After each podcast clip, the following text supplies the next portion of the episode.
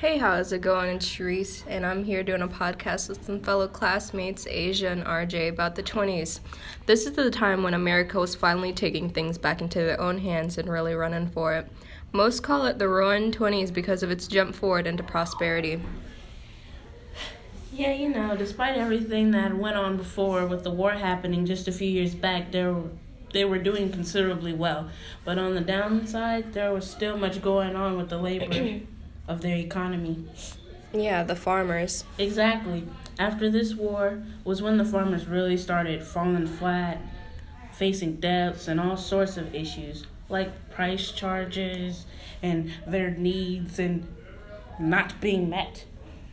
Yeah, and I really hate to have had to start off depressing like that. Before a step back, they took two steps forward with their production and new ways of transportation planes, they use these planes for transportation of a lot of things, and they'd also opened their eyes on a lot of exploration. On the other hand, we had cars.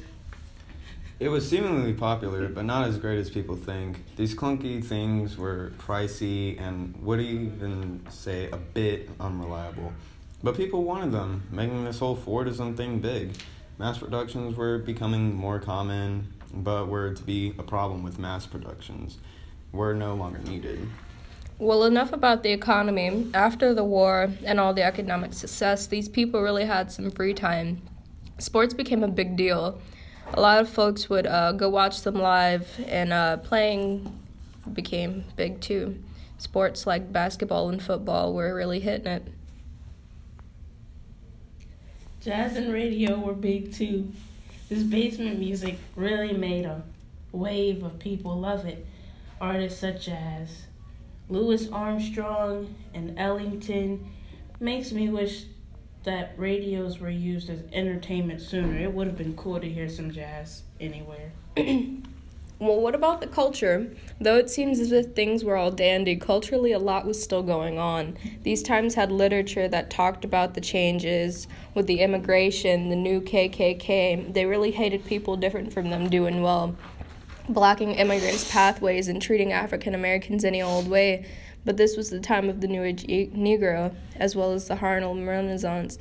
These people wanted equality, they wanted to be protected, they just wanted to live.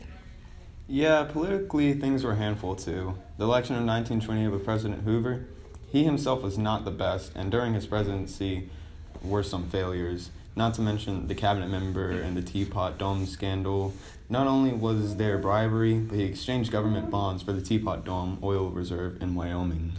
Yeah, it's quite crazy, really. We can't forget about the Kellogg Pact, drafted by France and the U.S. It was to outlaw war.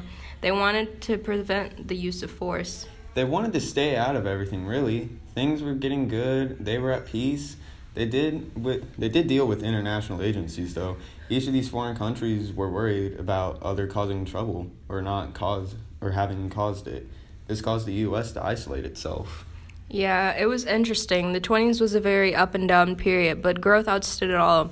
No wonder it was called the Roaring 20s. But thank you, RJ and Asia. No problem. Anytime. Mm-hmm.